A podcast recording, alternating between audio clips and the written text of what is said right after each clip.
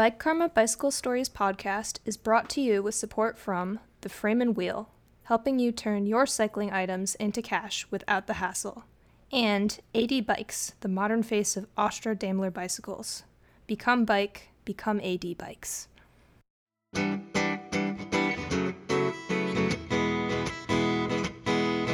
Hello and welcome to episode 51 of the Bike Karma Bicycle Stories podcast. I'm your host, Tom Brown. The mission of the show is to bring bicycle loving people from around the world together to share stories and make connections. It doesn't matter if you're a novice or expert. It doesn't matter if you like wrenching, riding, or collecting better. If you've ever smiled while riding a bicycle and you would throw your leg over any bike you got a chance to ride, then you're in the right place. Have you ever talked to somebody who was in the Guinness Book of World Records? I have and I got to talk to him about what do you do after you cycle around the entire world. I also got a chance to talk to a not so secret society of three speed enthusiasts and the artist who started the club. We go down to Georgia for an ABC quick check, and Liz reads the fourth installment of Billy's Bicycle Triumph, a story about bicycles and this kid named Billy from 1919 that was almost lost to time. All that and a little more. There are an incredible amount of bicycle podcasts out there, and I truly, sincerely am grateful that you've come along with me for the ride on mine. Let's roll out.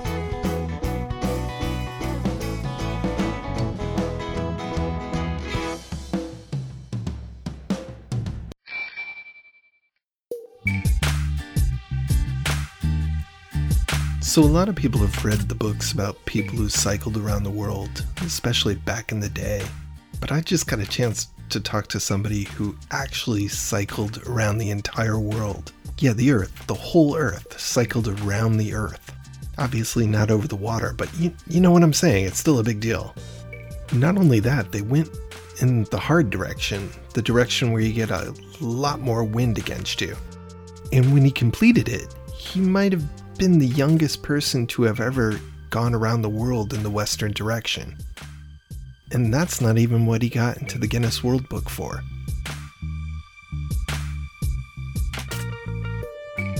Um, to talk about some. Hi, so uh, my name's David Haywood. I'm 25 from Surrey in England. Um, currently a medical school student. Um, before I went back to university to start medical school, I spent the year from September 2018 to kind of August 2019, riding uh, 21,000 miles around the world westbound at age 23. So I think that kind of unofficially makes me the uh, youngest person to ride around the world westbound because nobody is stupid enough to go westbound. Everyone goes east with the prevailing winds. That's amazing. So 22,000 miles?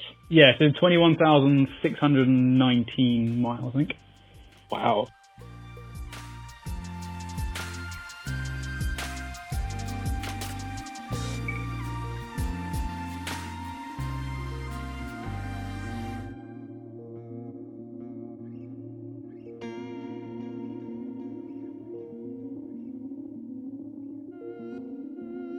We can assume so many things for any cyclist who's ever thought or heard about anybody cycling around the world. We could all imagine reasons, but what was your reason for wanting to cycle around the world?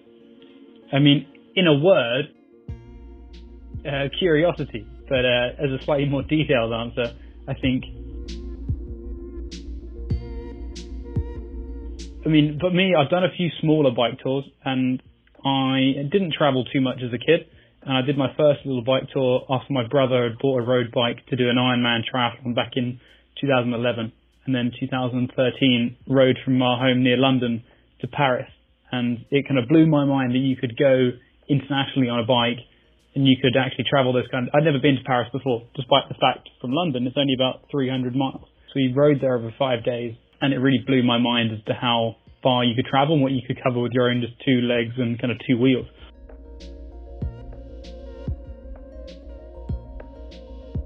Yeah, so then a couple of years later, I took my younger brother and we cycled down to Rome from our home in London.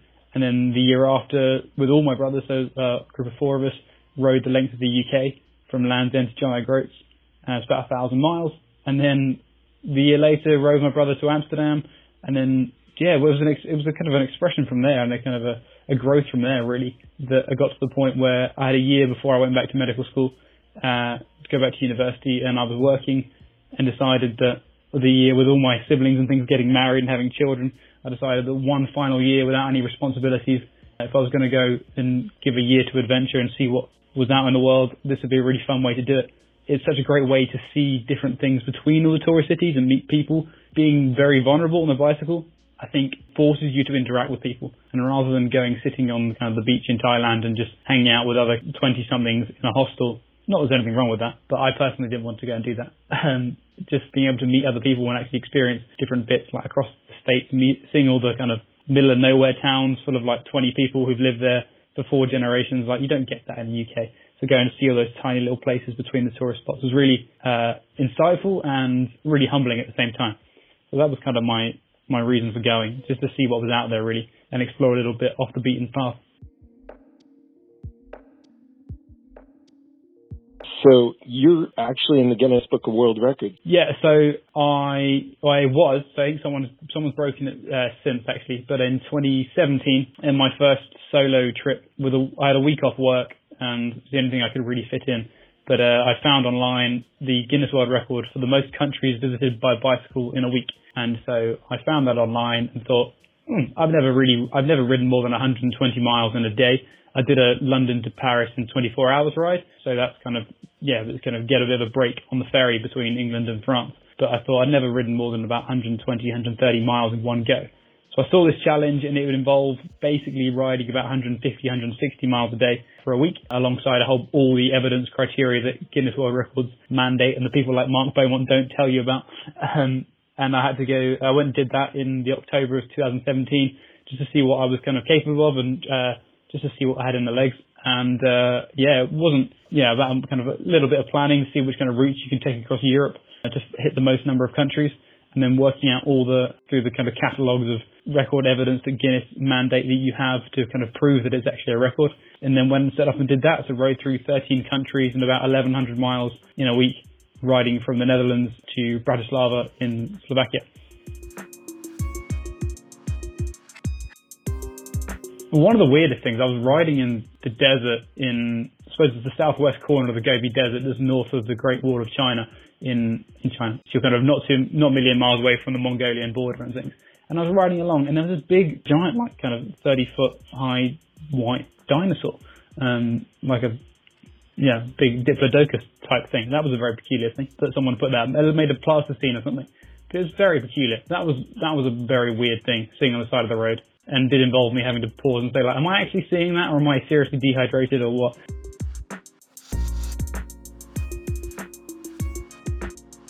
But uh, yeah, there are other times where you are just riding along. I remember riding in the middle of Kyrgyzstan and there was a rainstorm up a valley, so about 3,000 meters above sea level, and got caught in a rainstorm. And my waterproofs sadly weren't waterproof that much anymore, so I pulled over and ended up hiding in a little yurt with the family.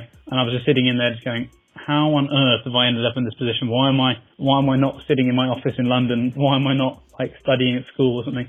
Why, how have I ended up here? And that was a very peculiar incident.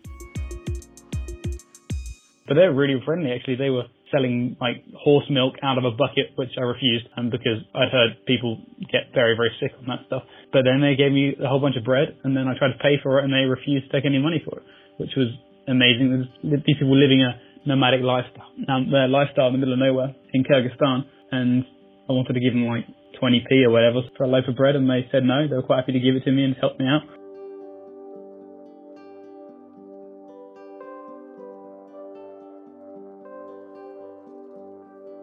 What was your biggest takeaway after the whole thing was all done? You know, I've I've done much smaller rides and had trouble processing I did the RAGBRAI ride across Iowa last year with 30,000 other cyclists just going oh, across awesome. one state. And yeah. it was like 500 miles. It took me weeks and weeks to mentally process everything that I experienced on that trip. Mm. So I can't imagine. Do you still wake up in the middle of the night and think to yourself, "Oh, my memories come back to you out of nowhere," or what? What is it like processing all of that data?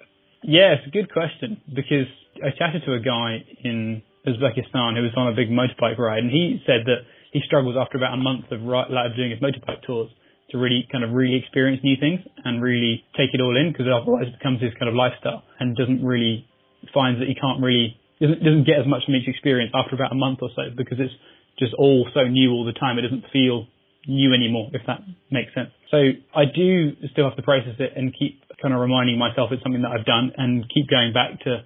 So I actually used the lockdown period and this whole pandemic situation to go through all the audio diaries from I did each night. I recorded about four or five minutes on my phone of kind of the diary from the day and what happened. So I went through those and transcribed all of those. Ended up being about 130,000 words from what was it a 349 day trip. So it was a heck of a lot to go through and transcribe. And I'm going through a whole bunch of the video footage now to try and put something back. But I still try and yeah, it, it was you have so much time to think when you're on those rides, especially by yourself. I can't imagine with 30,000 people on a ride you have that much time maybe to yourself. But yeah, it was a. I think my biggest takeaway really was a partly kind of a, a humility for realizing how kind of fragile and how weak you are as a, as a human being. Um, in terms of like your entire mood can get completely thrown out just by a strong wind or a poor road or not not having enough caffeine that morning to keep you going, that kind of thing. And you realize that how uh, how kind of how fragile the body is. But then you also realize that if you've got a goal that's kind of big enough motivating enough, and you've got people around you or kind of family at home supporting, or just people you meet at the side of the road encouraging you and kind of going along the journey with you, maybe not physically, but kind of in spirit at least, you can go a heck of a long way um, if you kind of set your goal correctly and then just put one foot in front of the other and repeat and keep going uh, no matter what's thrown at you. So that was one of my biggest takeaways because then I found throughout my other smaller tours and kind of why I keep doing them and keep going on these little adventures to try and to try and learn things really. Then I apply it to the rest of life when I get back to it. So I think it teaches you to kind of deal with adversity and then pick a large over kind of overarching goal, let's say, kind of a, something a year down the line, six months down the line. Have your general trajectory, what you're aiming for. So my aim was, I don't know, to get across China or to get to the Caspian Sea or whatever. And then cycling back from that and go, okay, to get there, what do I have to do today? How far do I have to go? Where do I have to stay? What do I have to learn? What do I have to bring with me? And that kind of thing. And then it's a case of then coming back after the trip and trying to remember that you've been through all that and what you've learned from the road and then actually apply that into a day-to-day life and actually what is a goal that's big enough or motivating enough in my own life that's going to motivate me to get up this morning and I don't know go for a bike ride again or go for a run or go to the library and study X Y Z and so that's what it is it's about kind of reminding me to pick a goal that's big enough that motivating enough and then actually work backwards from that and say okay then where do I have to go today what do I have to learn from that today and you realize that no matter what you're doing in life, you're always going to come come against adversity and difficulty. But you've got to pick a goal that's big enough that's going to motivate you to push through those things. Because even if you're just on a jolly on a bike ride, you're still going to get bad things are going to happen to you. You're still going to get near accidents with trucks or wild dogs chasing you, or rain or wind, or have nowhere to stay or whatever. So you're, no matter where you are, even if you're doing something you enjoy, you're going to have adversity. But you've got to pick something that's big enough and motivating enough that's going to keep you pushing through those tough times. I think is probably a long way of saying what I uh, what I learned from my kind of year away bike.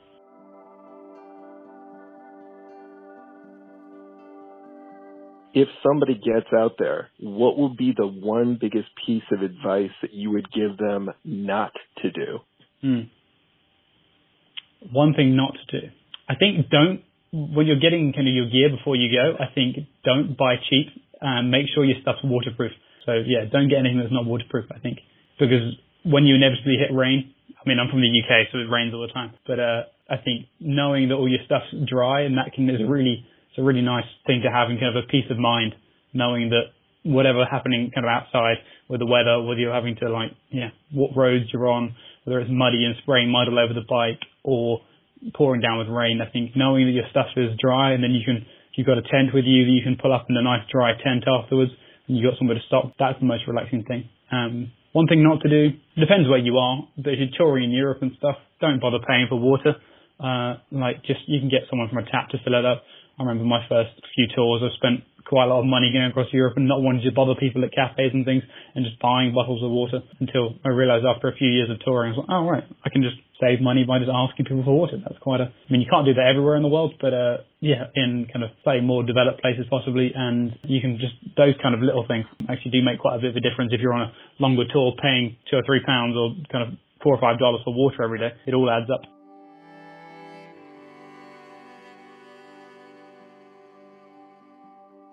So you've done it. You've gone around the world. You know, you've done the end to end, which I also did back in 2014. That was my dream tour. I thought that would be the longest one I would ever do. Maybe it will be. But where do you think about going now? I mean, especially considering the state of the world, is there a place that really calls to you at this point? I mean, you can't you can't go to the moon, you can't No. go to Mars yet, but Yeah, you is have to ask Elon place- Musk about that. is there a place that calls to you?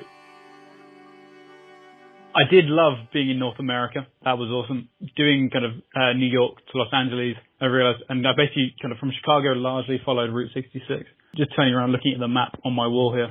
There's places like doing things in the Andes in South America would be awesome. I've heard some of the kind of the off-road gravel riding and things there would be pretty awesome. I'd love to go out and do that. Yeah, I'd love to follow. I think what's the uh, there's a little route down the Rockies, isn't there? The Trans Am route, and the uh, it escapes me at this point, but there's a little route that kind of traverses the Rockies and goes all the way down there. That'd be brilliant if I could learn what to do with bears because I haven't had to deal with that issue here in the UK. So once I know how to deal with bears and things, I'd love to follow the Rockies and do that. I don't know. I've done a fair bit of touring in Europe. I've never been to Scandinavia, doing touring around there. There's so many places. I think I kind of hoped maybe naively that doing this big trip would then kind of scratch the adventure itch and then you get home and you're like, right, I've done that. I can move on, maybe do more productive things in my life and study or go get a longer term job. But then you come back and you start looking at the map and go, oh, I've never been over there or never been to Mongolia or whatever. And so you start looking at other things. So I don't know. There's so much to do. I've never been to I've never been to Africa. I'd love to do an Africa tour, but yeah, let's say South America is probably the better answer to that question. Let's say South America. But otherwise, I think it's just encouraging people to go out and do it. You don't need don't need all the best stuff. You don't need the most know-how. Like I was, I'm still learning every day. Like especially when I was away and trying to do a bit more this summer or kind of over the pandemic period that uh, of how to fix your bike and everything. And you don't need all the best kit and you don't need all the know-how. It's a case of actually just going out and doing it.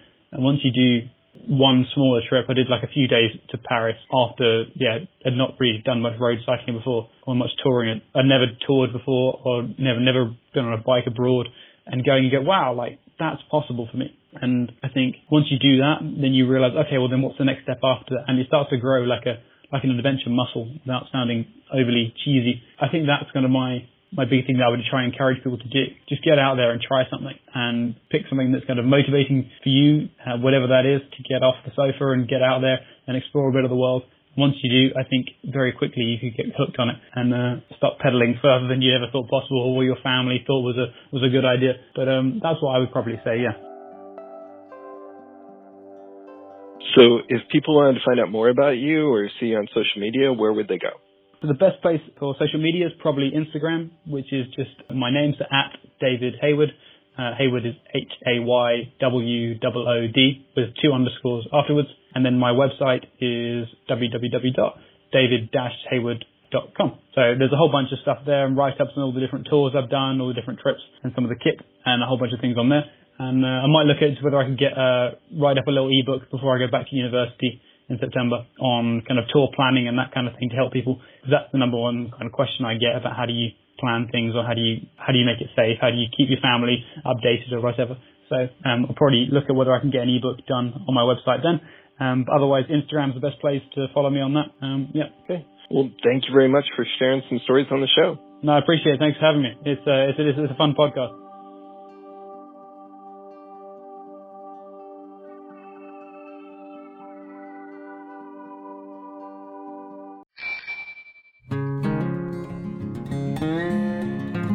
There's a lot going on in the world right now. Bicycles are certainly not the most important thing in life, but that is what the show is about. I want to continue to bring you stories from around the world about bicycles and cycling in order to make positive connections between humans. All that world is still there, even though it has been eclipsed by some major disturbances. Knowing that there is so much else going on for people, I want to acknowledge the struggle, but also provide just a brief break from the struggle for listeners who want that. So, whatever is causing your problems right now the pandemic, politics, health, income, your roommates, or all of the above I want to validate what you may be going through right now and sincerely hope that the situation improves for you as soon as possible. By continuing to share stories about cycling, I hope I'm helping a little, if only indirectly. So many of us find comfort in riding, wrenching, and collecting bikes and the friendships we make in doing those activities. This is a tough stretch, and I hope you come through it as good as possible. I appreciate you coming along for the ride with me on this podcast. Let's keep rolling.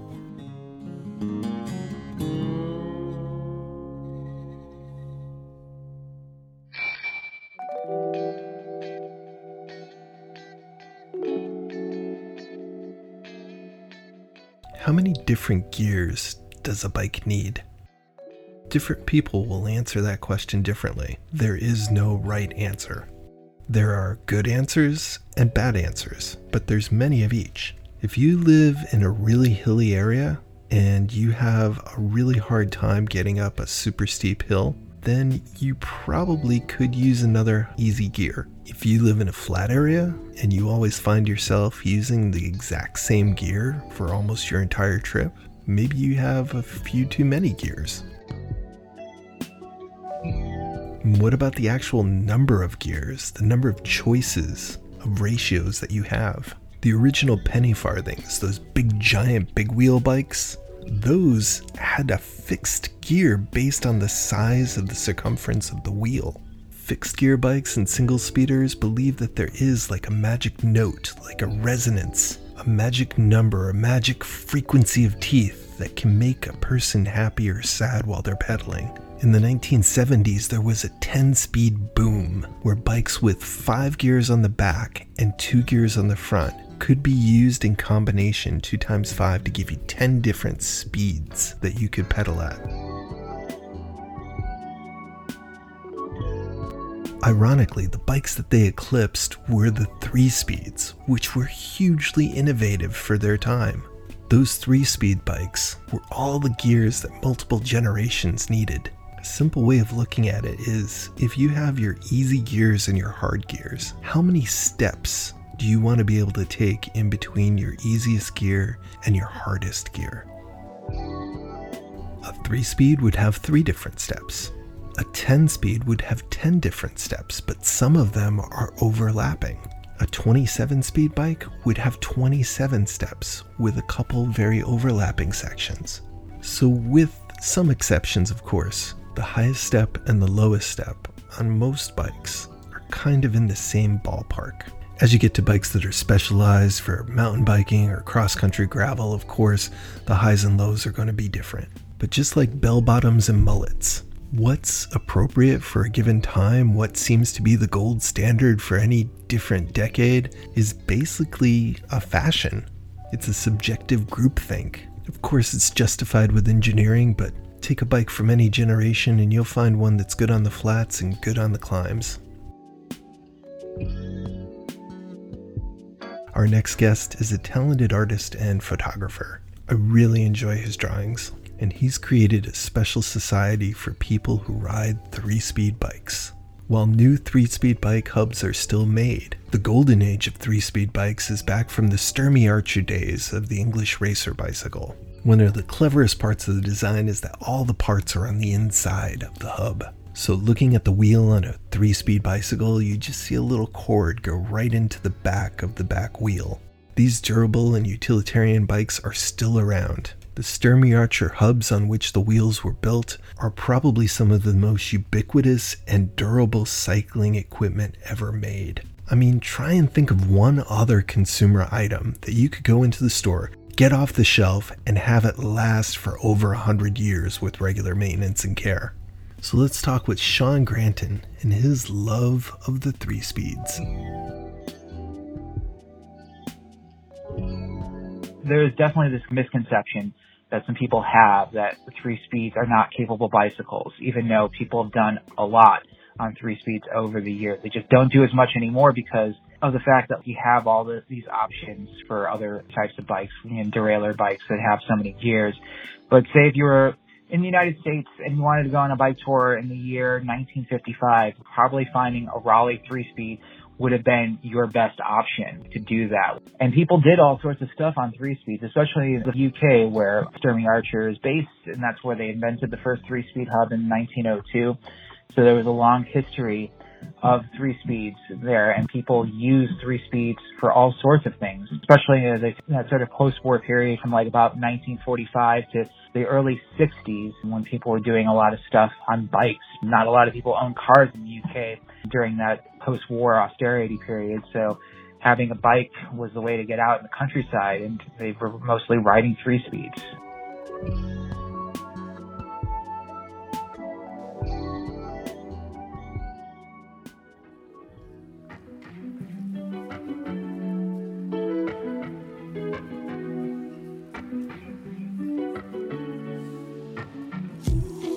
I'm Shawn Granton. I have been riding bicycles forever. I've been living in Portland, Oregon for about 20 years.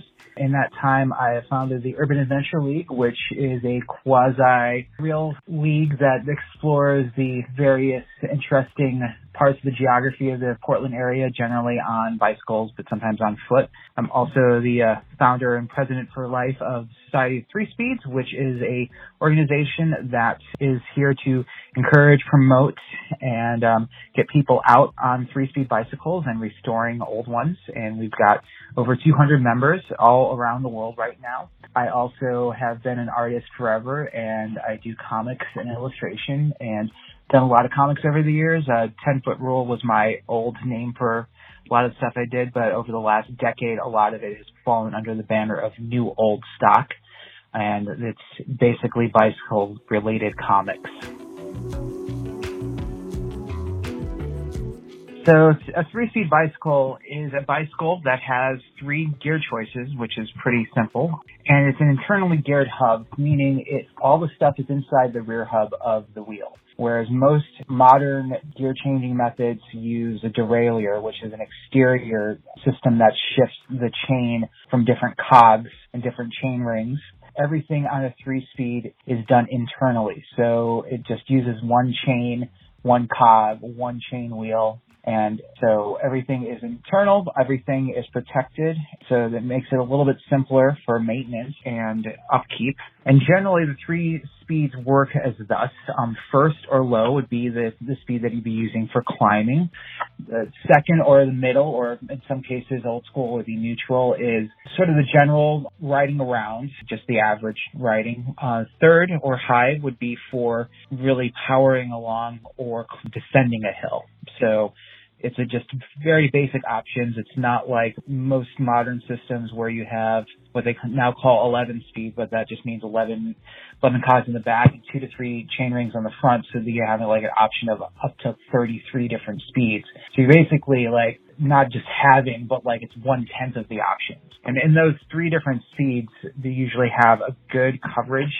So you don't feel like that you're being sort of denied. You just basically have a low, medium, high. So it makes biking a little bit more zen because you're not thinking constantly about shifting gears as you would with like a modern derailleur system where you have so many different choices and the difference between this gear and that gear is maybe like 5% increase or decrease where you're always trying to figure out what's the right gear for my speed, my cadence, with three speeds, you don't really think about that. You just basically plop it in a two for a lot of it and then use the lower high end for the extremes that you might need. For over 50 years, the three speed bike was really popular in Europe and especially the UK. But in the United States, it never caught on quite as strongly.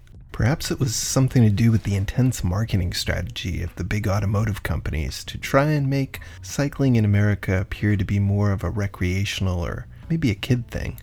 In the 50s, the Schwinn balloon tire bikes boomed. In the 60s and 70s, the muscle bike craze saw the deluxe versions having either 3 or 5 speeds, with gigantic shifters on the top tubes that led to lots of injuries, but they looked really cool. During this time, adult bikes seemed to be mostly either larger versions of kid bikes, more utilitarian bikes like the Raleigh style, or multiple gear racing bikes. Then everything was eclipsed by the 10 speed boom of the 70s.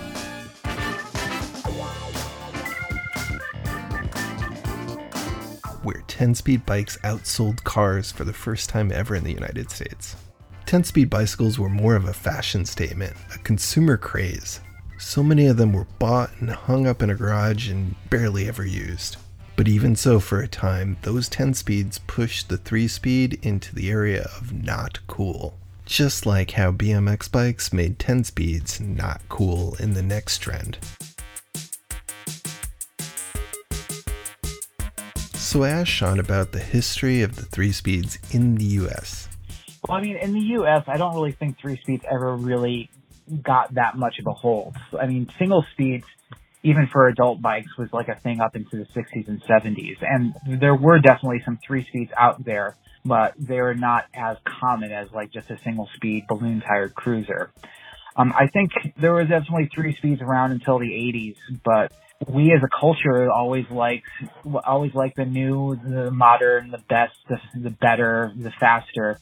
And 10 speeds were always promoted as being the ultimate for adult bikes back when they really started to come on the scene in the United States in the 60s.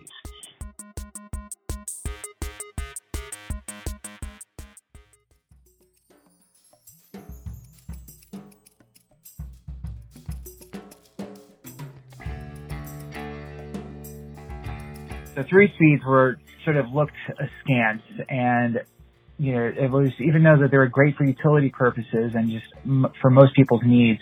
A lot of things where people don't want good enough, they want the best. And so it was a lot easier to sell 10 speeds to people than it was a 3 speed because for most uninformed people, they're like, well, the 10 speed's obviously better because it's got seven more speeds than the 3. So of course I want to go with, with the 10 speed. And so, of course, like the image of the three-speed bicycle in the United States was sort of the image of a Raleigh Sports, like sort of the classic mid-century British three-speed. Upright frame, upright bars, chain guards, fenders, and all that type of stuff. And when people really started to get in into bicycles, at least for adults during the bike boom in the 70s, that was the things that they didn't want. They wanted sleek, stripped down. They don't want chain guards. They don't want fenders. They want drop bars. They want quote professional riding machines that they can go you know, fast. And so the three speed was just sort of looked looked aside and never really got a hold in the United States as it did say in Britain or in other parts of Europe or or even in Japan. It's a very practical bike. It is a very practical bike. But when the bike boom was happening, it wasn't necessarily about practical. It was about health and exercise and sort of the illusion of racing. So the three speed bicycle, at least the ones that we got in the United States, never had that look. There was definitely three speed bicycles for racing in England and a lot of people would also just use their regular three speeds and just do a few changes to it to make it for races, like especially people that couldn't afford to have two or more bikes, especially like say in the UK in the 50s when there was still a great deal of post-war austerity going around. So having more than one bike was was a super luxury to a lot of people. Like not like now where it's like most people like bikes have garages full of bikes. Like in England that was not the case. So the elite people had maybe 10 speed bikes in the 50s in the UK, but nobody nobody got on anybody for having a 3 speed. But in the United States when the bike boom in the 70s happened, like if you showed up on a ride with a three speed, you probably get poo pooed. Like, what are you doing with this bike? Like, don't you want a real bike?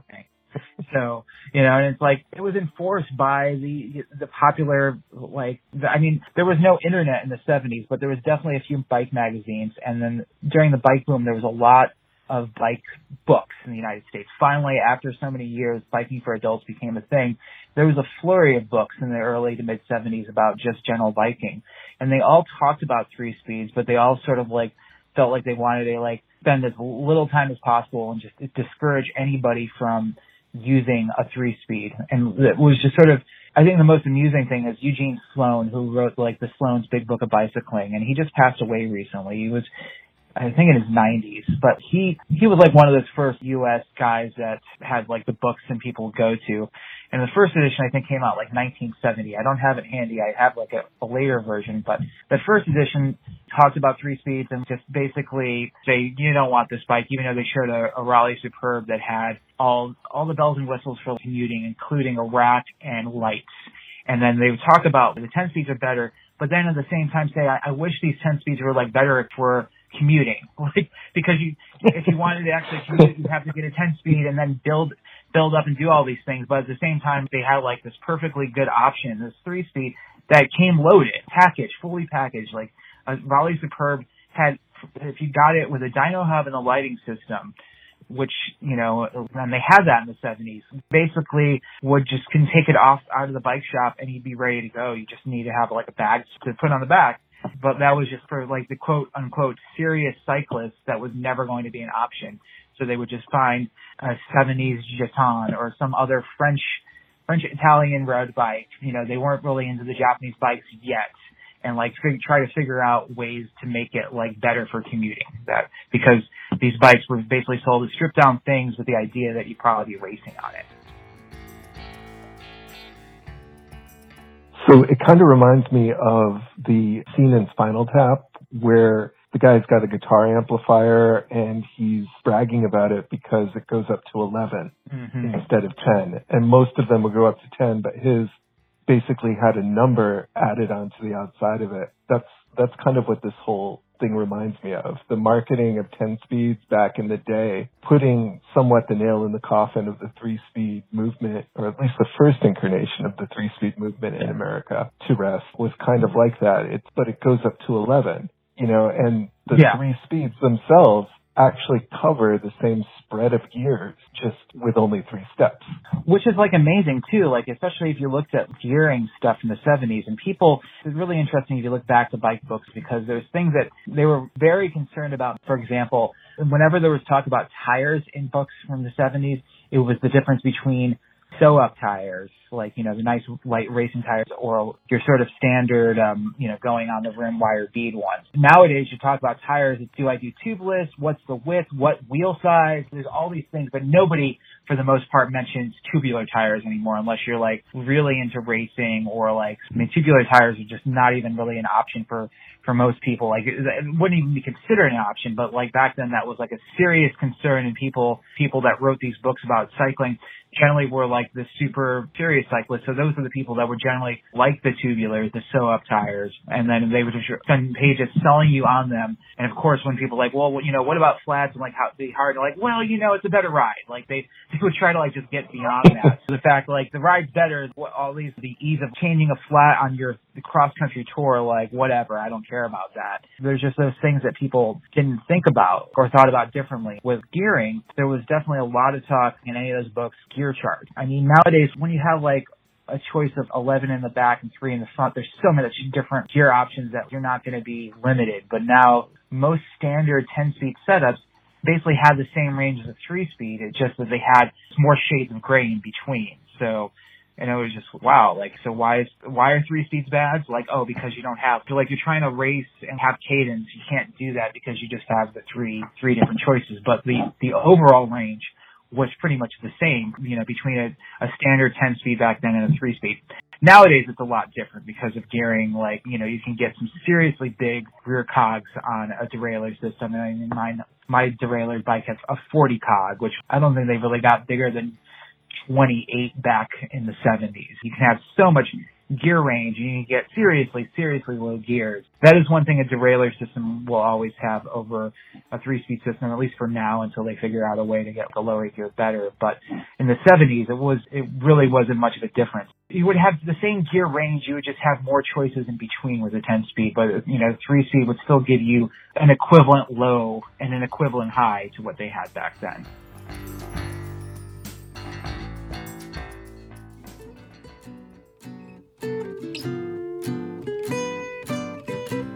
All right, let's shift gears. All right. All right. The Society of Three Speeds. So people know about tweed rides where people ride mm-hmm. vintage bikes. They might be one speed, they might be three speed, they might even be a 10 speed. What makes the society different and what is it?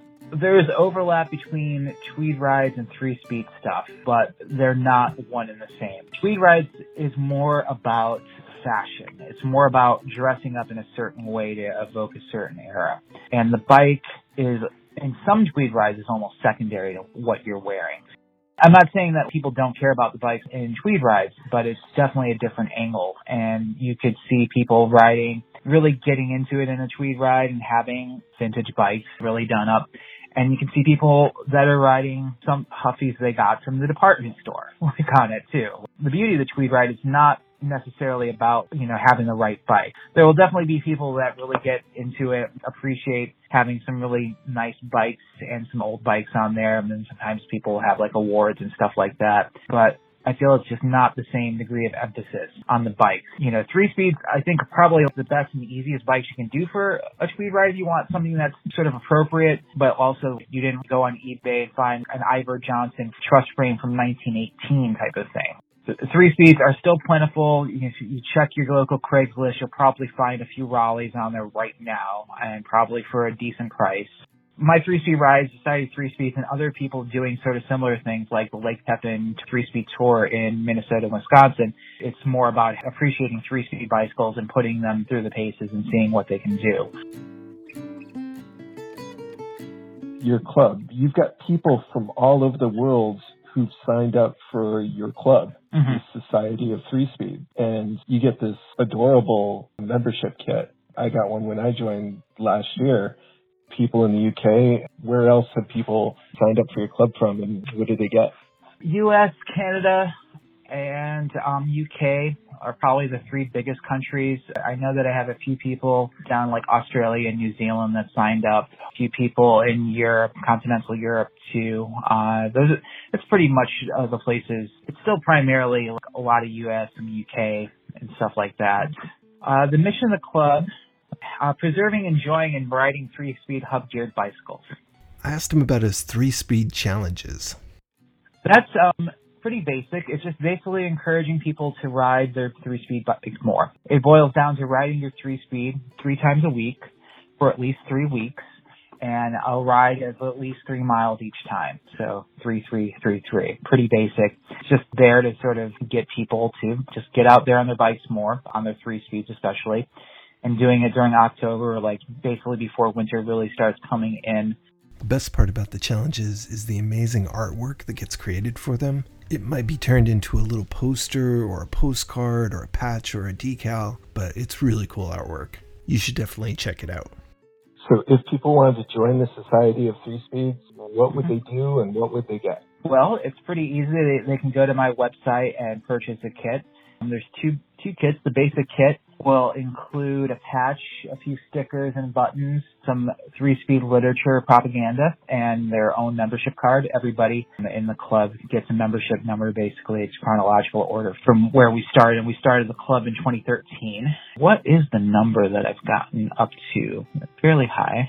Uh, we are at 246 members. Nice.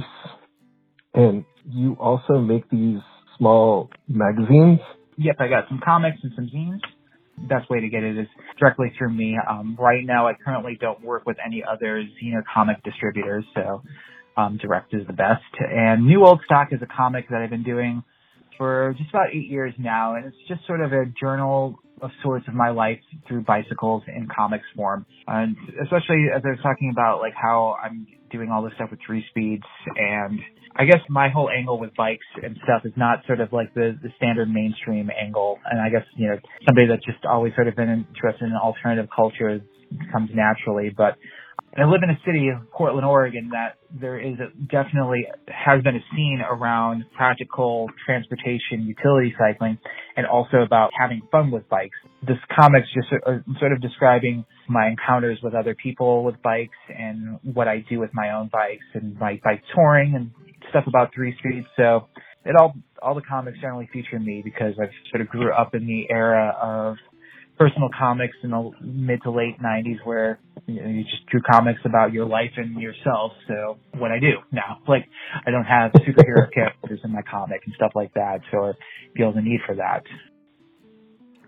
Okay, where can people go see some of these comics to get a taste of them? Probably the easiest way is if you look at my Instagram account. Uh, that would be Urban Adventure League PDX. So if you go there and you see this art, which is amazing, it's just enjoyable to look at. You might hate this word, but it, to me, it's a comforting. When I look at it, it feels like, ah, here's my people. You know, it's it's it's that type of feel to it. It's vintage but new at the same time. It's just very, uh, it strikes a chord with me. So if somebody sees your art and then they would like to commission a piece, you're also doing that now as well. Oh yeah. I basically do pen and ink illustration work, and uh, one of the things I know how to draw after doing it for so many years is bicycles. So hopefully people go check out your art, and thanks a lot for sharing your stories on the show. Uh, no problem. Thank you.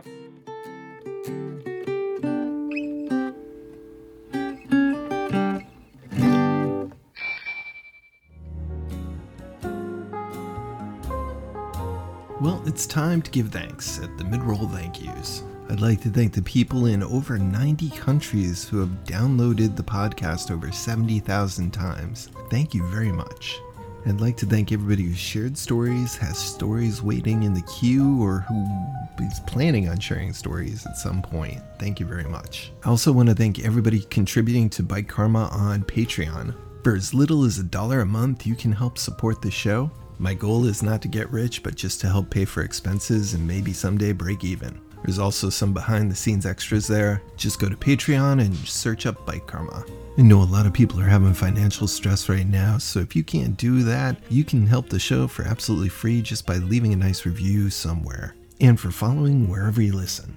For following on Podbean, thank you PBG529902Q3RM. Thanks a lot for picking a really easy name, and thanks a lot for following on Podbean and also Odd Whitby. Odd Whitby. Thank you very much for following on Podbean as well. If you're looking for Bike Karma Online, we're on Facebook, Instagram, Tumblr, Vero, Reddit, Twitter, and we even have a channel on YouTube. Right now, that's mostly audio files, but greatly appreciate anybody who follows there like to send out a big thank you to Shepard Myers. He's the guy who redoes bicycle seats from the last episode, and these saddles are pretty amazing. He came by after the episode aired and dropped off a whole load of bike stuff because I was pretty well lamenting the fact that there were no swap meets this year, and so he gave me a bunch of bike parts that he had gotten that had saved, and so I got a bunch of cool stuff to go through. He also took a couple of my favorite types of saddles, like if you have a certain type of shoe that you like to wear and you buy like five pairs of them, well, I do that with the saddles, the WTB SST saddles. They're just my favorites. They came standard on Surly Cross-Checks for a couple years, and I found them to be really comfortable. And so he took a couple of the extras that I had and he recovered them. And one of them he inlaid with the Bike Karma logo on the saddle, and it's still rideable, all with reclaimed materials. So you can check him out and follow him at that post there. So thanks to Shepard Myers and also to Kevin Felton. Kevin, thank you very much. He sent some stuff to Fred Thomas to sell and said just give the proceeds to the Bike Karma podcast. I thought that was really nice. And speaking of Fred Thomas, Fred is a supporter of the show and he does a bunch of businesses about bicycles, one of which is the Frame and Wheel, where he sells your stuff online for you to save you time, space, and cash. Now, your first inclination would be like, well, hey, why should I send it to Fred instead of just selling it myself? Won't he charge like a fee or something? Well, yeah, he does. That's that's how business works, but he also takes care of all the pain in the tuchus stuff that you don't think about until after it happens. So when I've sold stuff online and I meet people locally, I've met some of the creepiest people and some of the nicest people, but also, yes, some of the creepiest people I've ever met in this hobby. Rolling up into a parking lot to sell something from online. There are a lot of good people out there, but you never know what you're gonna get. And if you're gonna ship it, you have to pack it so it doesn't break. I'm still no good at wrapping Christmas gifts. I've also spent hours exchanging emails and messages with people who were just wasting my time. And spending all that extra time trying to take really good pictures just to have somebody ask you what kind of brakes are on that when you clearly showed a picture close up of the brakes. Well, all that stuff, give it to Fred. Fred at the Frame and Wheel take care of all that stuff for you. He also has a loyal and growing crowd of buyers who know that Fred vets his stuff and really knows what he's doing. So they do their shopping on Fred's Facebook group and his eBay page first so that they get all the deals. I recently asked Fred what's going on in the shop these days and what he's doing for people online. Hey Tom, it's Fred Thomas at Frame and Wheel, and to answer your question, Frame and Wheel is the leading full service provider of reselling services for cyclists and bike shops and bike teams and bike companies and cycling related nonprofit organizations. Anyone, any organization that's got too much cycling gear, whether it's bikes, frame sets, wheels, components, accessories like trainers and bike racks, uh, and not enough time to sell it themselves. We have a global market and we are standing by to help all those folks get their stuff sold. And I'm standing here in the warehouse and I'm looking around at all the stuff that's in the pipeline and it's looking pretty good. Well, let's see what we got here. We have a Cervelo PC3 frame set that's coming up. We've got a, a steel Bianchi Zero and we have all sorts of components and rims and we've got wheels and we also have a full range of sizing samples from Verge Sport. This is very nice stuff. Uh, we've got jackets and aerotherm vests and cross suits and uh, speed suits, all the way down to arm warmers and leg warmers and jerseys and what else? Um, it looks like a vest, wind vests. This stuff is all up on the store right now and it's going fast. So if you want to get suited up for next year or the winter, tell your listeners to check out the store. That's what's shaking right now. Um, and say thank you to all your listeners because they've been sending us some business and it all cycles back to your podcast and very pleased about that to keep all the great stories coming. So hey, thanks Tom. Talk to you soon. Thanks, Fred. Now back to the show.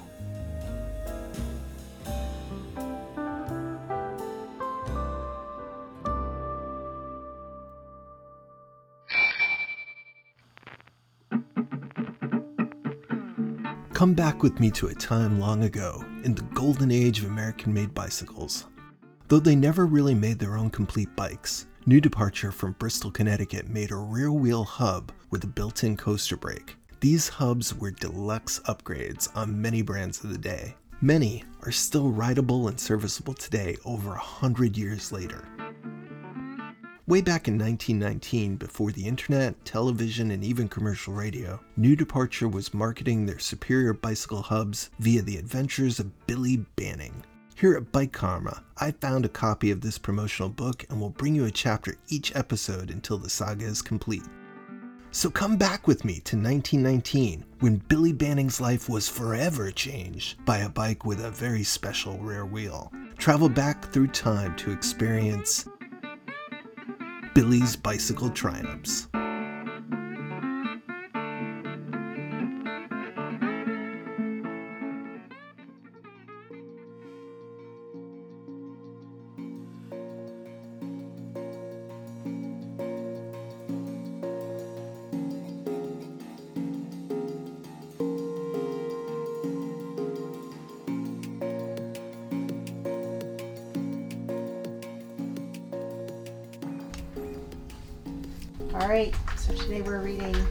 Fourth Triumph, Billy's Bicycle Triumphs. In front of a live studio audience. Oh, our children are here to watch, our grown children. So today, Billy escapes a mob, beats an enemy, and saves a bank with his bicycle.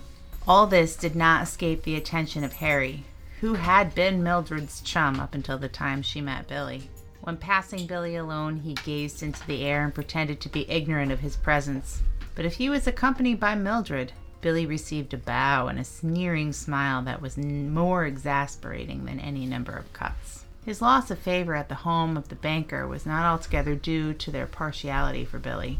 Harry's father was an unscrupulous, relentless businessman, and for reasons of his own had attempted to oust Mr. Ingalls from the city bank and take his place. His failure in this and other underhanded schemes so awoke his hatred for the whole Ingalls family that he would have gone to any length for any revenge.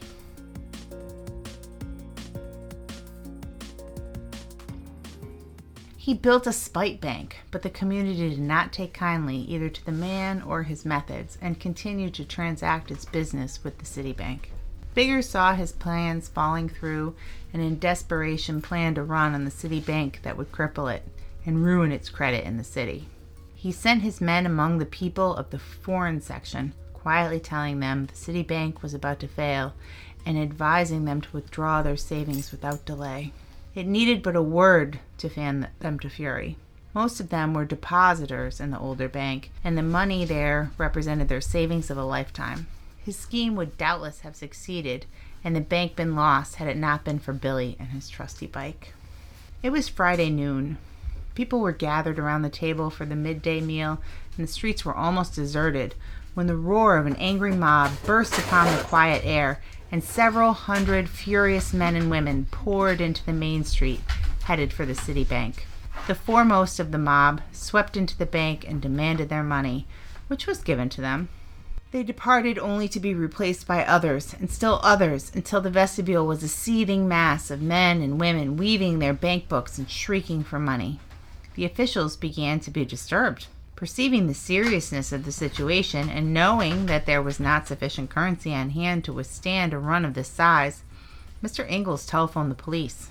When the officers arrived, he closed the doors of the bank until such time as he could secure the funds from the First National Bank of Bristol, six miles away. This is very much like a Christmas movie I've heard of. It is, and it's Christmas time.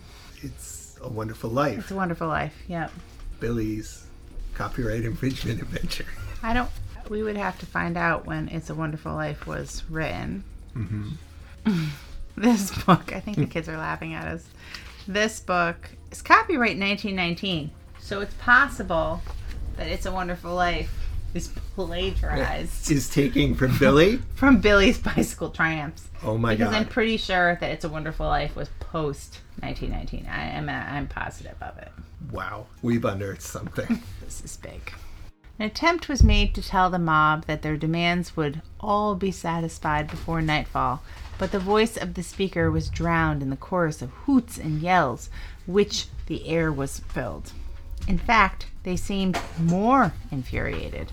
Whenever there was a lull, the hirelings of Mr. Biggers moved to and fro among the crowd, urging them to fresh violence and disturbances. Sticks and stones began to fly. Several of the big plate glass windows were shattered. Part of the hedge was torn up, but the mob went no further, for in front of the entrance armed men looked down on them, and none of them had the courage to dare the drawn revolvers in the hands of the officers of the law. Billy was attracted by the noise and followed the mob at a distance. He tried to find out what the disturbance was about, but was unable to do so, and was unaware of its seriousness until the crowd stopped in front of the city bank and rained a hail of stones and sticks at the solid structure.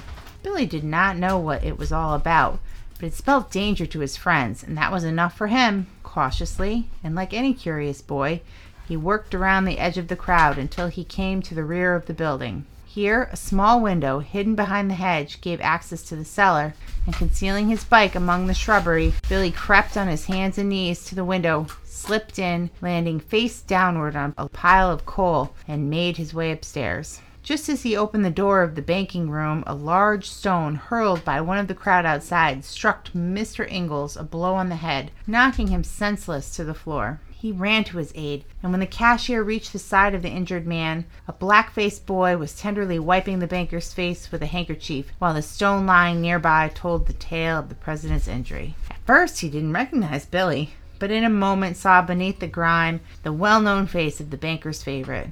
Hello, Billy, he said. How did you get in? I came in through the window in the cellar, answered Billy. Tell me quick. Is he badly hurt, and what can I do to help you? Not much, I'm afraid, said the cashier, who was now busy with a first aid kit. I'll see to Mr. Ingalls, who is not dangerously hurt, but the bank is in a bad way, and no mistake. I have given orders to telephone to Bristol for funds, and I haven't a report yet. Just then, his clerk came running in, his face pale with fright. They've cut the wires, he gasped. There's someone back of all of this, sir, someone who understands things. That mob would never have thought of the wires themselves. I believe you, said the cashier gravely, but we'll beat them yet.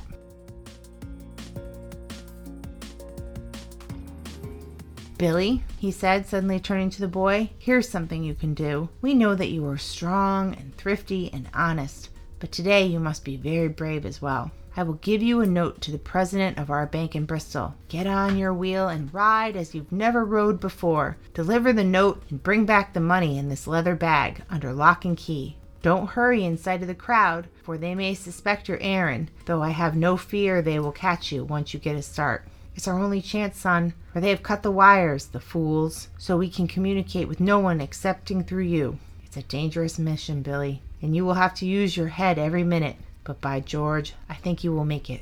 Ready? Well, so long, boy. Good luck, and good luck go with you. It was one o'clock when Billy crawled cautiously from the little cellar window that was now guarded by a special policeman. He crept on his stomach to where he had hidden his bike and walked leisurely beside it. He made for a quiet street in the rear where he would be concealed from the crowd. Most of them were in the front of the building. The few who were loitering around the rear saw nothing but a curious boy, and Billy might have gotten away scot free had it not been for Harry and his father who were watching from a building across the street. There's that Banning, snarled Harry. I wish I could get my hands on him. I'd teach him a thing or two. He's coming from behind the bank, said the older man. Harry, can it be that he is going for help on that fool bicycle of his? It would be their only chance, for the wires are all down. You're right, said Harry. He's off, but I'll fix him. Down the stairs Harry raced and whispered a word in the ear of a dark whiskered man who was lounging near the entrance of the building. The dark man moved off and whispered to other men in that vicinity. That's just not right. Is he dark haired? See, I just think I just think it just sounds like he's like the shadow man with him. That doesn't sound good. Yeah, you think It's nineteen nineteen. Mhm. We're gonna let it go. I guess, but it just sounds yucky. Mhm. I don't like to read it like that. Okay. the dark man moved off and whispered to the other men in the vicinity. By this time, Billy had skirted two lawns and mounted his wheel. A little crowd of six or eight men were running swiftly in his direction, armed with stones and bricks, bent on stopping him at any cost. It was rough riding, doubling across the lawns, over gutters, and down side streets, but Billy soon left them behind, and they staggered back, growling discontentedly. By this time, Harry was in his car, speeding in the direction of Bristol, but he had reckoned without the cunning of his prey. At the first turn of the highway, Billy had left the road, ridden down a bypath, trundled his wheel through a cornfield, and now, was now pedaling along at a rapid rate on a footpath along the river. He heard the car whirl past and smiled to himself, thinking of Harry's fruitless drive down a dusty road while he was flying at ease on the cool, shaded path under the trees.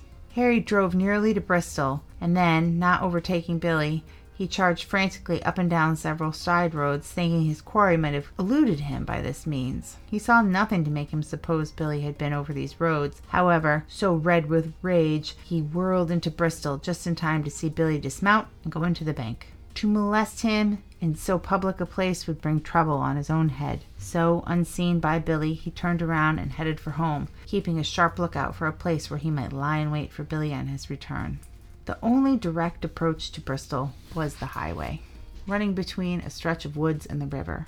In a lonely spot, Harry backed his car into the underbrush and stood there, ready to start after Billy the moment he had passed on his return trip. He surmised that Billy would choose the highway on the back trip as he could make better time on smooth concrete. He had not long to wait. Billy had secured the funds and was rushing at his topmost speed for the city bank, and his head bent over the handlebars, his feet fairly flying around on the pedals. But his ears were wide open, and presently, from a clump of underbush he had just passed, he heard a crunch of gears and the steady hum of an engine. He knew that his pursuer was again on his track. His mind whirled quickly. Every moment lost in grappling with young Biggers meant delay in fulfilling his mission and further danger of the bank. He was not afraid of this adversary, but the danger made him cautious.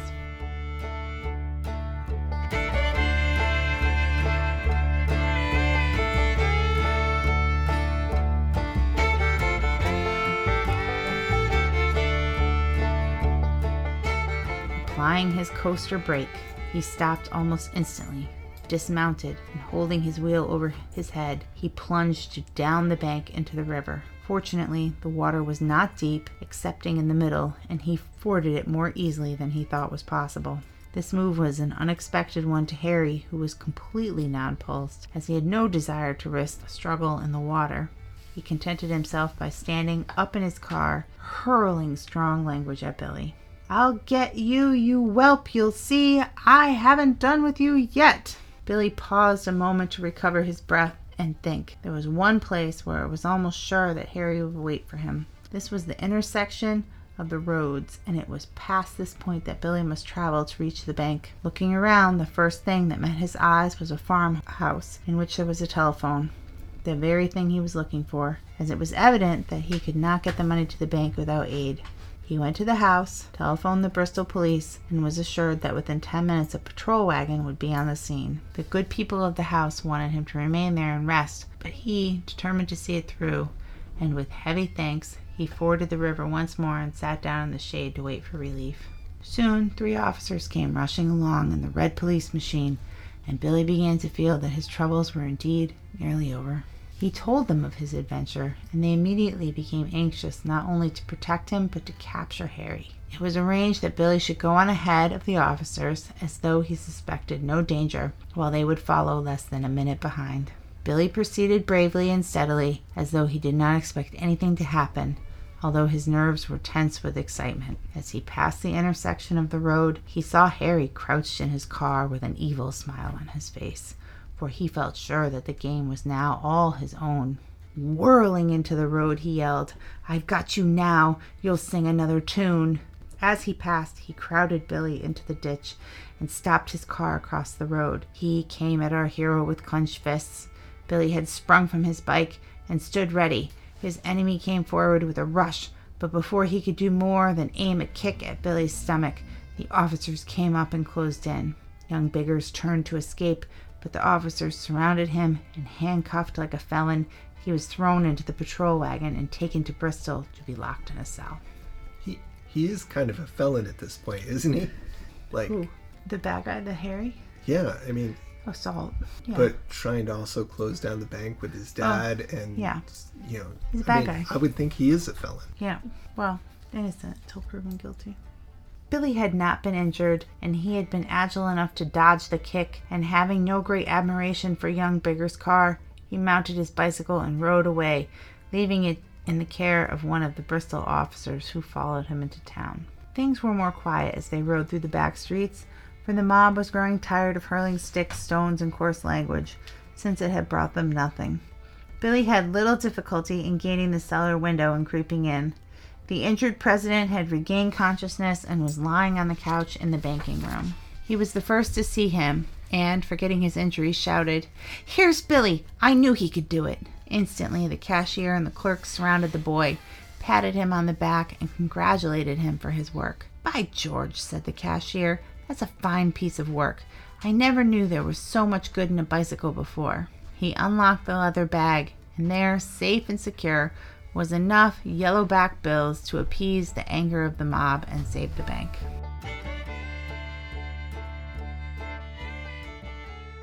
Then Billy mostly related his experiences, including the chase by young Biggers and the arrest. This was too good to keep, for right away everyone was aware that Biggers, father and son, were at the root of the attempted run on the bank. The cashier went to the window, and finding the mob in a more favorable mood for listening, he held up the yellowbacks and explained that ample funds were now on hand to pay all demands, and that if they would come in in an orderly manner, they would receive every cent of their money. There is nothing so fickle as a mob. Finding that they could obtain their money, they immediately decided to leave it where it was, and only two or three came sheepishly in to withdraw their savings. However, they were more interested in the story of the origin of the run, and on learning that Biggers was responsible, picked up their discarded weapons and started on a run for the other bank, gathering up recruits as they went along. They were now sure that Biggers was intended on getting their money into his own hands, and their rage was terrible. Had they known that the man they sought was crouching in the hall of the building directly opposite, almost fearing to breathe, his life would have paid the forfeit, but they did not know, and, waiting until the last man had gone brawling down the street, the schemer climbed into his car and disappeared from the city forever. So he just left his kid in jail? he just skedaddled? He's a dirtbag. That's sad. Poor Harry. Probably had a hard life. You're already ready. You're ready to forgive him. You, well, you have I'm... that open heart. could... He tried to beat he up. Needs to he tried to beat up Billy. He needs to know love. Love wins every time. He needs to feel the love. That he had first phoned to his family was evident, for when the mob had found that he was not at the bank, they proceeded to his home, which they found deserted by even the servants. After wreaking their vengeance with stones on the outer portion of the building, they broke in and pillaged and destroyed to their heart's content. The bigger home was several miles from town, and by the time word had reached the police and they had gone to the scene, the mob had departed. No one was greatly concerned over the fate of Bigger's household goods, and no one was ever punished for destroying them. Mm-hmm. I should have just taken them, used them. Mm. Why break them? Mm-hmm. You know? They're angry. Yeah, but a yard sale, Oh, a yard sale would be good. right? A nickel a piece for anything. You know, something.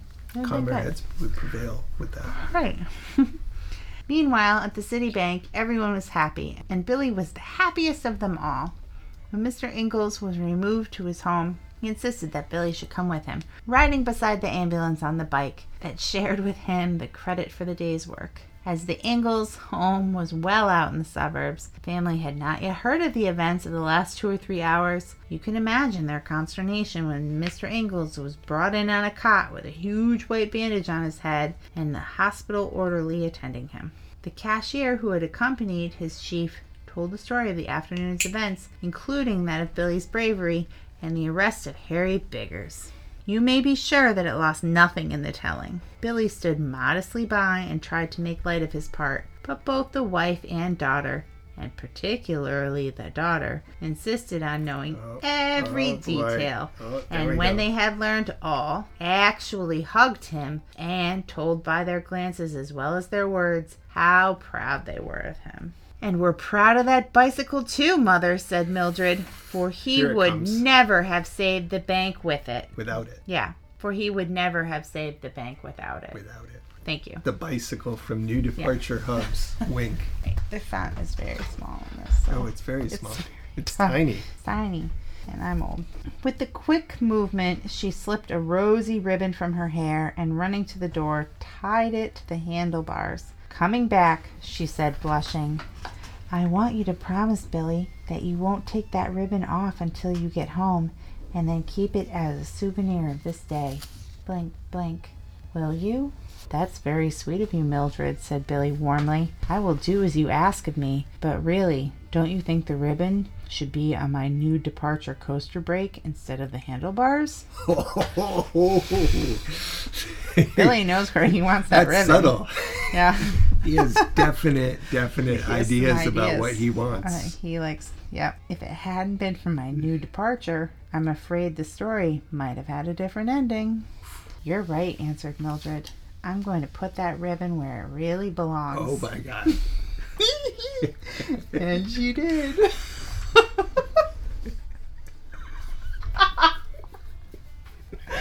These are children. Stop. it's late. Okay. Billy was afraid it might look queer to see a boy riding along with pink ribbons on his wheel. But he had given his word, and to give his word was to keep it. The story of the mob had by this time run like wildflower fire through the city, and Billy's name was on everybody's lips. Riding home through the center, he was embarrassed by the smiles and the words of praise directed at him, for he was a modest boy. Nobody even saw the ribbons, or if they did, they regarded the display as a well earned decoration. When he arrived home, his mother actually cried for joy, and his father, glancing at the ribbon decked bicycle, took the lad by the shoulders and said, Billy, I can't tell you how proud I am of you, nor how glad I am that we bought you that new departure equipped bicycle.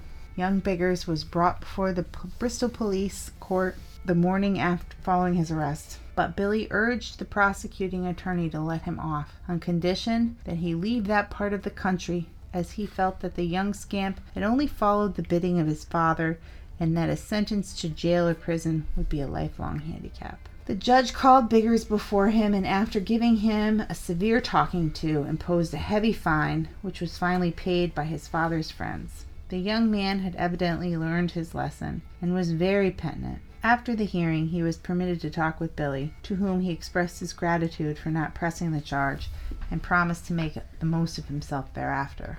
Within a few weeks, the Spite Bank closed its doors as the elder Biggers was still in parts unknown. Wow. This took such a dark turn, It did. and it was so long. It was really long. It was very long. You actually had an existential crisis when you looked at how many pages were in this one. The fifth triumph is only a page.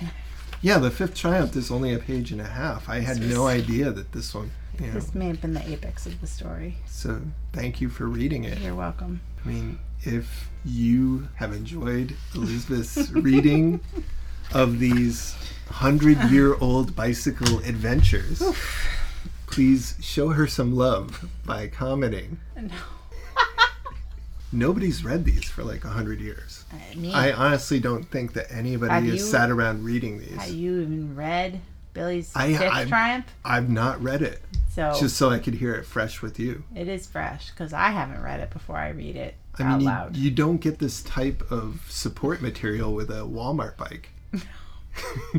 There's no, like, they don't even suggest you might be able to carry some groceries home with that. I mean, and here he you don't is. get you don't get fictional bike fantasy with even a fancy bike, Even with a fancy bike, that's true. It's implied. but you don't get it. You don't get it. No. Yeah. No. Wow. So I know what I want for Christmas. A new departure. coaster A new brake. departure coaster. Do you brake have in the thousands of filing cabinets downstairs? Thousands of. I do not of have coaster a new, brakes? I Do do you not have have a new departure? departure. Yeah. I've seen them. I've touched them. I've, Uh-huh. I do not have one. At all your swap meets, you never said, I Oh, don't have one of these. I, well, I did not know about this story that would Oh. Mm-hmm. happen to me if I had one. Are they expensive? Not really. No. No one knows the value. There's a until now.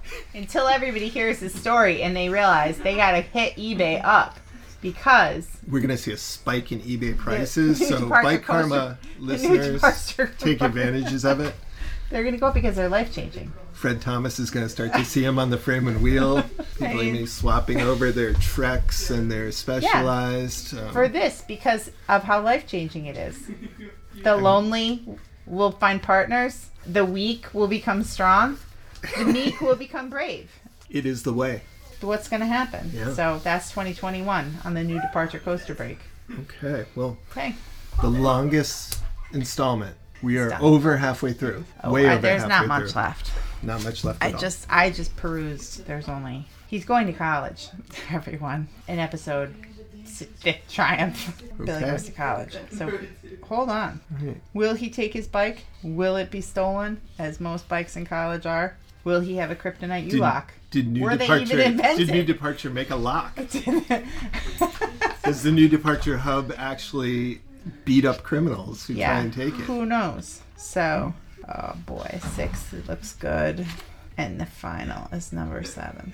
All right, the kids want to decorate the tree now. Okay. Well, we gotta go Happy decorate holidays, the tree. Happy everyone. holidays, everybody. And happy New Year, and I hope your 2021 is I hope our Triumphant. 2021 is better too. is triumphant. yes. Okay, Bye. bye.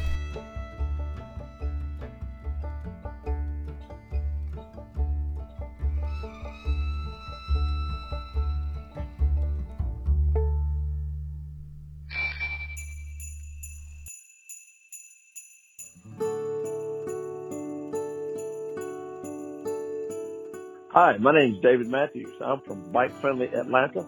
I'm here to remind you to do your ABC Quick Check.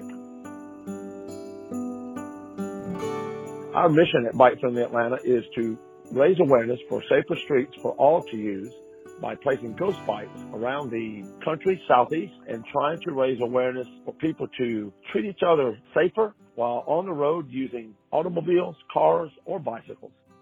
To date, I've placed over 85 ghost bikes around the southeast and anywhere from Santa Ana, California to Orlando, Florida and anywhere in between. These people were simply out for a bike ride, possibly going to work, possibly going to see friends and neighbors, and tragically they were taken from us and these ghost bikes commemorate them and try to raise awareness on a daily basis that we all can use our roads safer and be a lot nicer towards each other. And today, I'm here to remind you to do your ABC Quick Check every time you ride. Not doing it can cost you dearly. A, always check your airs and your tires. A lack of air also causes many pinch flats. The B is for your brakes. Sometimes squealy brakes are also a sign that your brakes are not operating properly. So check those before every ride. C is for the chain and the gearing. Make sure your chain and your gears are also aligned. This will help you have a better ride overall. Also remember to check your quick release or your through hubs. The nuts that hold those on or the quick releases need to be safe and secured very tightly. Those coming off at any speed can be a tragic crash for you and anybody around you. So make sure you check those. And then lastly, the overall quick check. Make sure you check over everything on your bike from front to back, top to bottom. And just remember, checking over your bike every time you go out to ride and sometimes when you come in from a ride can save you lots of heartache and also a possible bad crash. Make sure you check your bike before and after every ride and it doesn't take a lot of time. And once again, during this holiday season that we're encroaching upon, I want to remind you that if you have any questions about Bike Friendly Atlanta, you can find us on Facebook and Instagram. Look up Bike Friendly ATL.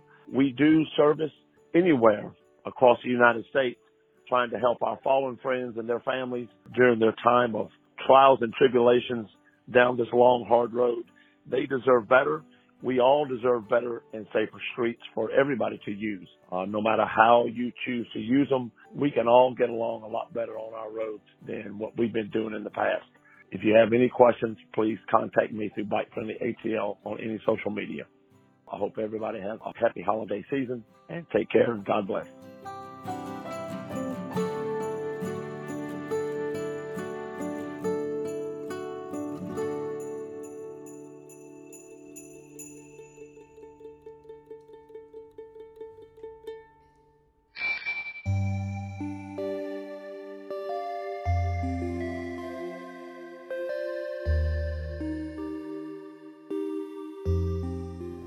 Know, New Year's resolutions never work.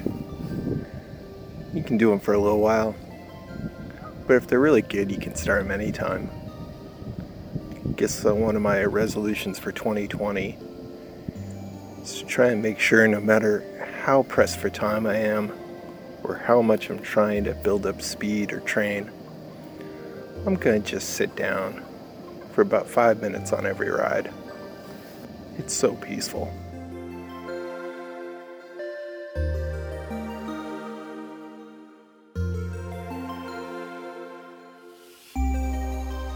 Sitting in front of a pond right now. Waterfall, some bikes going by me, geese, a hawk. Just an amazing moment. And I could have cruised right through this in my own head. So, yeah, I'm going to try and do this. I'm going to try and make it a habit. Try and sit on a bench, or a stump, or a rock, or a riverbank just a quick stop every ride. Sometimes a built in stop is almost as important as the pedaling.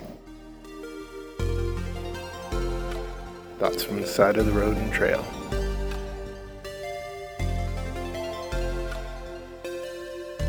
Ooh, a squirrel.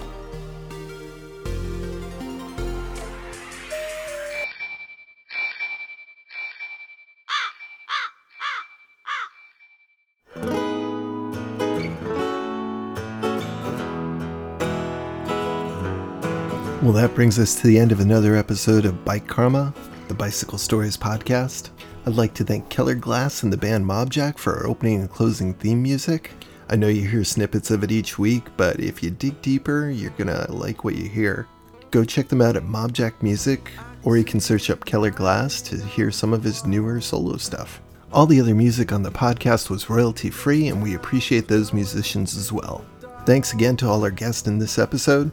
A little shout out to Tomcat PDX Bikes for keeping an eye out for that extra large Fargo that I might buy someday. I know, I know, I sold one this summer, but I'm to trust the universe and that I was probably meant to do that. And if the universe lines up to have me get another one, I'm good with that too. In the meantime, I've got a few bikes to ride and a lot of projects to work on. I hope you're all doing alright out there, and if you'd like to share on the show, if you have some comments or some helpful suggestions, or you have a product that you think might be a good fit for a sponsorship, you can contact me at bikekarmaguy at gmail.com. Bikekarmaguy at gmail.com. It's the same email if you also want to be a part of our sticker army. Yeah, it's basically I'll send you stickers and hopefully put them some places. The Bike Karma podcast is the intellectual property of Thomas Brown. Except for the music, All copyrights, trademarks, etc., etc., are asserted and reserved. I'm going to try to find the best in each moment until then, but I am looking forward to 2021, which I am kind of deciding whether or not I'm going to take it off as a mental health year after 2020. But that will not include the Bike Karma podcast, so plenty of stories there will keep coming. Well, thanks for coming along for the ride, and until next time, please keep it real.